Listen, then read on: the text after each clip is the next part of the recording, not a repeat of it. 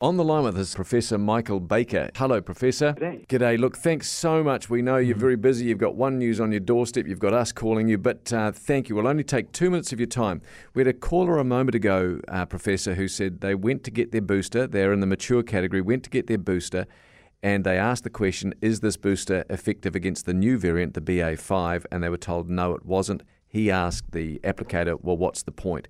So can I just put that to you? Are the boosters effective against the new strain of COVID? They are. They're very good at um, preventing serious illness and death. Uh, that's because they strengthen both parts of your immune system, the cellular immunity and also the antibody immunity.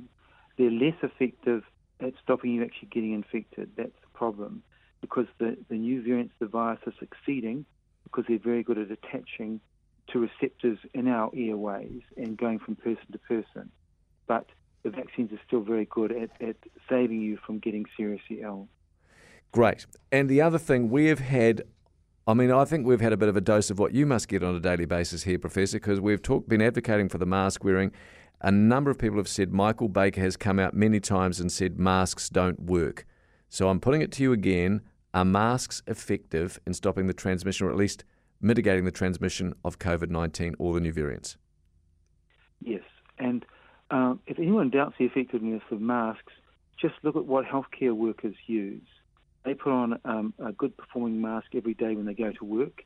Many of them have gone for months or years without ever getting the virus, even though they're looking after sick people with COVID nineteen every day. Did you ever say masks don't work? No, no. Never. No. Now, just quickly, Michael, because we've only got a minute left, but the new measures announced today to ca- uh, tackle COVID nineteen and the flu, do you think they go far enough?